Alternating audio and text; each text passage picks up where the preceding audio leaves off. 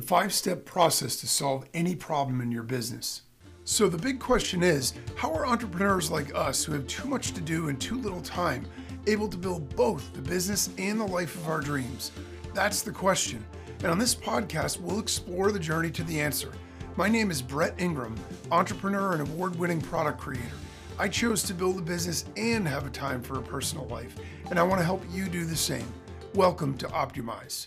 So one of the uh, most fascinating things, exciting things, and also very frustrating things about business is that you just never know what's around the next corner, right? So no matter what we're currently doing, no matter what the current state of affairs is or how happy and successful or uh, problematic things are at any given moment, the good and the bad of that is that it can always change, and it can change really, really rapidly, um, sometimes overnight, sometimes over a short period of time. And so um, to that end, one of the things that's really important as a business owner is to have some strategies for what you're going to do or what you can do when problems arise, because no matter who you are, no matter what industry you're in, no matter what business you run, it's inevitable that problems are going to arise. It's just a question of when, and then it's a question of how well and effectively can you deal with those in order to ensure your survival and your success long term. And so, um, you know, I'll share a, a personal story of my own uh, that's actually quite recent. So one of the big things in my particular business and in, in my industry is um, email marketing. So email marketing is a big part of um, sort of the thing that I do. And one element of it is, you know, affiliate marketing. So it's email marketing where um, we're sending out uh, promotional emails essentially to our list and our subscribers with our partners' products and other people's products that we recommend. And um, it's something that uh, for a lot of people that have digital businesses, it's a big staple in terms of what they do, right? Because it's something that um, you can send out mails every day and you can generate revenue every day by doing that. So unlike something like, say, a product launch or a new software release where you're only going to be able to do that maybe once or twice a year, this is something that you can do every single day, and it helps to keep everything running smoothly and to and normalize sort of your, your income and your revenue stream. And so um, it's something that a lot of people get to a point where, you know, you sort of count on it. You depend on it like you would your paycheck if you were working a job. And so um, one of the things that happened to me is uh, I was, you know, doing my, you know, normal thing, and, you know, the stats come in every day, and I sort of glance at it and figure out, okay, it's plus and minus, you know, there are days that are better than others, but it's always within a certain range. And then um, all of a sudden, uh, it was literally basically overnight, I woke up one morning and I checked my stats, and I noticed that um, for one of the mails, groups of mails that I had sent, I had zero clicks, zero opens. So I started to think, geez, you know what? Well, I mean, what could have happened? Like, obviously, I'm not going to make any sales. I'm not going to get any affiliate commissions if I don't get any um, clicks. And so I started to look into it. And what I realized was one of my email providers had actually paused my account on me. Um, you know, they, they didn't give me a warning, or so I thought. I actually found it later in my email, but um, I was unaware that they were even going to do this. And so what happened was um, I got paused and I had no ability to send mail. And so uh, my first reaction to that, of course, was panic. Um, as soon as I realized that, that it was actually shut off, it wasn't just, oh, there was a mistake or an error in the software, I'll just resend it later today. Um, all of a sudden, you know, I went from sort of that situation of feeling really good about everything to, to sort of, you know, uh, terrified, because I was at a point where now this thing that I was counting on was no longer working, and I didn't really know what to do. And so, um, you know, I tried a couple of other like quick fixes. Like, I signed up for another provider, and I tried to email, like import all of my lists and everything, and, and start sending through that. And, you know, they, they were letting the, the sending go through, but I just wasn't getting anywhere near the results that I was getting. And so I've developed a basically like five steps that you can follow that will you, you can solve any problem in your business using the same approach. The first thing was basically to process, absorb, you know, all of that sort of, uh, you know, feeling or negativity or, you know, fear, whatever it is, right? Process and absorb that. The next thing is really just to move forward. And so um, at that point, in order to do that, it's important to develop the mindset of like an analyst or a detective. So you go from a situation where you're emotional and you become more clinical, you become more objective, you become more uh, facts oriented. And so then the emotions start to disappear and your focus starts to sharpen. And that's when you start to become productive and effective. And so it's really important to, you know, make that mental shift. And then the next thing was to, to say, okay, what actually do I know? So instead of just, you know, going on the, the feelings of things or whatever else, um, I started to look into the stats. I started to look into the facts. Like, okay, so I understand that this particular thing was shut down. But even when I ported all of my subscribers to another platform, it wasn't really working. So what happened? Like, what was the problem? And so what I did was I went in and I looked and I looked at my actual stats. I looked at my opens, I looked at my clicks, I looked at my sends, and I compared them. And I compared them against my stats before I was originally shut down. And I noticed a massive difference. You know, I, I, I was getting really good opens, really good clicks, and then all of a sudden it went to nothing. And so um, the next thing was, you know, I wanted to know, okay, well, is this just me? Or maybe there's some kind of industry shift going on or something problem with the economy. So then um, I started to, to reach out to other people. I had already verified there was a big change in my own internal stuff. I wasn't making this up. It wasn't something in my mind or something that I was, you know, just emotional about. Um, I started to reach out to other people that I know that do similar things and asking them.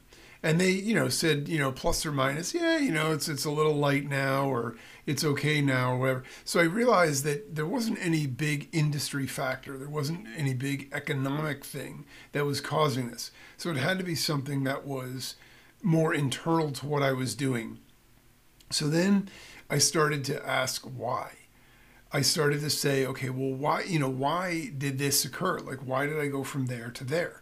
When I looked into my reputation metrics for the service that shut me down, everything was still really high. Apparently, they had gotten one email from somebody complaining, not a customer, but uh, an I S P. And so uh, they wouldn't tell me who, they wouldn't tell me any other information, but that was the reason that they paused it. Okay, whatever. So then I started to look into the email marketing industry and doing research. And I said, you know what, what are, what like, let, let's just figure it out. Like, what are the industry averages? How, what's the industry average for opens? And what's the industry average for clicks for email marketing? Not just emails, but email marketing, because that's what I was doing. And then I tried to break it down a little bit further by industry, because obviously in some industries, it's a lot higher than it is others, but I got some benchmarks. And then I wanted to find out, well, what impacts that? Okay, so those are the numbers, but what makes one list get more opens and clicks than another? What are all the factors that impact it? And obviously there are soft factors like the relationship with the sender and all these other things between the, the, the prospect and the sender. But the fact is, there are also just empirical things that are technological things. And so I realized that there were things like Um, you know, I, I wanted to also learn, when I'm learning what impacts it, how do you maximize it? Like, if I know what impacts it, then what do I do to maximize that? And I learned about things like S P F and D K I M and D MARC records. These are all like records that you can add to your email sending domains to make them more trustworthy. In today's day and age, the internet service providers are filtering out a lot of email because there's a ton of spam. People don't want that in their inbox. They'll stop reading it. So they have all these tools built in.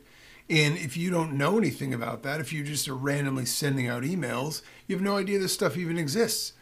Then I learned about blacklist domains and I Ps. So as it turns out, even if you have those records set up, which you need to have if you want to have your emails delivered, but on top of that, they can blacklist your domain. So if the domain that you're sending from gets flagged enough for spam or whatever, then it can get blacklisted. And that means all the internet service providers will prevent those mails from going through. But it's trickier than that, because it isn't just domains, it's the I P addresses, not the I P address of the domain. So if I have a domain that's on my server that has a certain I P address, but I'm sending email through another email sender, whatever server they're using to send that email, it's the I P of that server that impacts whether or not they're delivered. Then the from and to email addresses. If you're sending things to email addresses that are, you know, uh, team or info or support at or whatever, those are all considered very high risk because they aren't personal. Where you're sending it from, same kind of thing. If the domain isn't an age domain, there's all of these factors. And I won't bore you with all the details, but the fact is there are literally, it's an entire science in and of itself. You could, you could have a full-time job just learning how to maximize inboxing for email marketing. And in fact, there are a lot of things out there. So then I started to dig into, well, what are the tools and the best practices? So if all this information's out there and people know it, there must be some automated tools. There must be some best practices that people follow that allow them to get better inboxing. So I started to find that stuff. And I dug in and I found some tools that will let you check your emails for deliverability. It simulates deliverability and it tells you what all the problems are. It tells you whether they're blacklisted. It tells you whether they're, you know, all of these different things, and then best practices for how to optimize it. And I learned from people who have good reputations and that are able to send a lot. Then what I did was I took all that information and I checked mine against it. I started putting in all my email addresses that I send from. I started to figure out, okay, you know, oh, look, well, this, this one's blacklisted. This I P is blacklisted. This is, and so what I ended up doing is systematically going step by step and figuring out how to optimize each one. And I realized that even the email sending services that you use, some of them that are designed to send email, have blacklisted servers. So even if you have a great domain, a great customer list, and those are the people you're sending to, if you're sending it through one of those accounts, the I P address is blacklisted, so your mail never gets through. That's how complicated it is. But the point of it is that I went from a person who was just mailing and just taking for granted that it was working to someone who had to understand it on such a deep level that now I'm positioned to be able to not only optimize what I'm getting even better than before, but also to prevent it from happening again. And that is really the key. And so the takeaway, because I've been able to, to double and triple actually my open and click rates. So the takeaway in terms of the five steps and how to do this is work the problem. Okay, it's an awesome quote from the movie Apollo thirteen, where the mission control guy, when they're, they have astronauts that are basically lost in space, he tells his team, work the problem. And that's exactly what you need to do, because when a problem occurs, we get emotional. It's very normal, but we aren't functioning well in that state. So it's really important to process that emotion, validate it. You know, it's real. You can't suppress it or pretend it isn't there. But once you processed it, step one is to become an analyst or a detective, right? Get into a forensics mindset. And that will help your emotions disappear and your focus sharpen. When you start thinking about it analytically, like, okay, um, this is what happened, but now I'm in, I'm in fix mode. Okay, this is break fix time. The second step is to collect the data, the stats, and the facts. Okay, we don't want to make decisions. We don't want to be focused on things that are opinion and that we think are true. We want to get the actual data, the actual stats, the actual facts, and make sure that that's what we're working with. So that's the second step. Then we have hard, real data that we're working with. Step three is to determine if the issue is internal or external. And what I mean by that is you validate it against the industry and the economy. If the problem that you're having is something that only you're having, none of your competitors have it, none of your colleagues have it, then it's something that needs to be fixed internally. If it's external, you may need a new plan. You know, if, if some element of the industry out there collapsed, and it collapsed for everybody, well, what you're doing may not be viable anymore, that particular thing. You might need to come up with an alternate solution. And that's fair as long as you know what you're dealing with. So determine if it's internal or external. And then the fourth thing is to ask why. Become a real detective. You need to isolate and determine the actual cause. Again, not guessing, not, oh, it's one of these three or four things that's doing it, but actually isolating it down to the exact cause. So you might need to learn as much as needed and become an expert. That's what I had to do. But the benefit of doing that, the benefit of going through that process and learning is, even though it's stuff I never cared or wanted to know about, it not only helped me fix the problem, but it also helps you prevent it from ever happening again, because I know what to look for. I know what the red flags are and everything else, and so will you. Whatever the issue is that you're fixing, when you go and you do that, that's exactly what will happen. And then the fifth step is to just create and execute the plan. Based on what you know, based on what you know about how to fix it, you create a simple plan and you go to work executing it right away. And when you follow these steps, you'll find that you can go from an emotional wreck to a highly productive, highly effective, highly efficient problem solver, and you can get through any business problem just that fast and easy. Be sure to subscribe so you get every episode and share it with a friend. And until next time, remember, no matter what you want from your business and your life, don't compromise, optimize.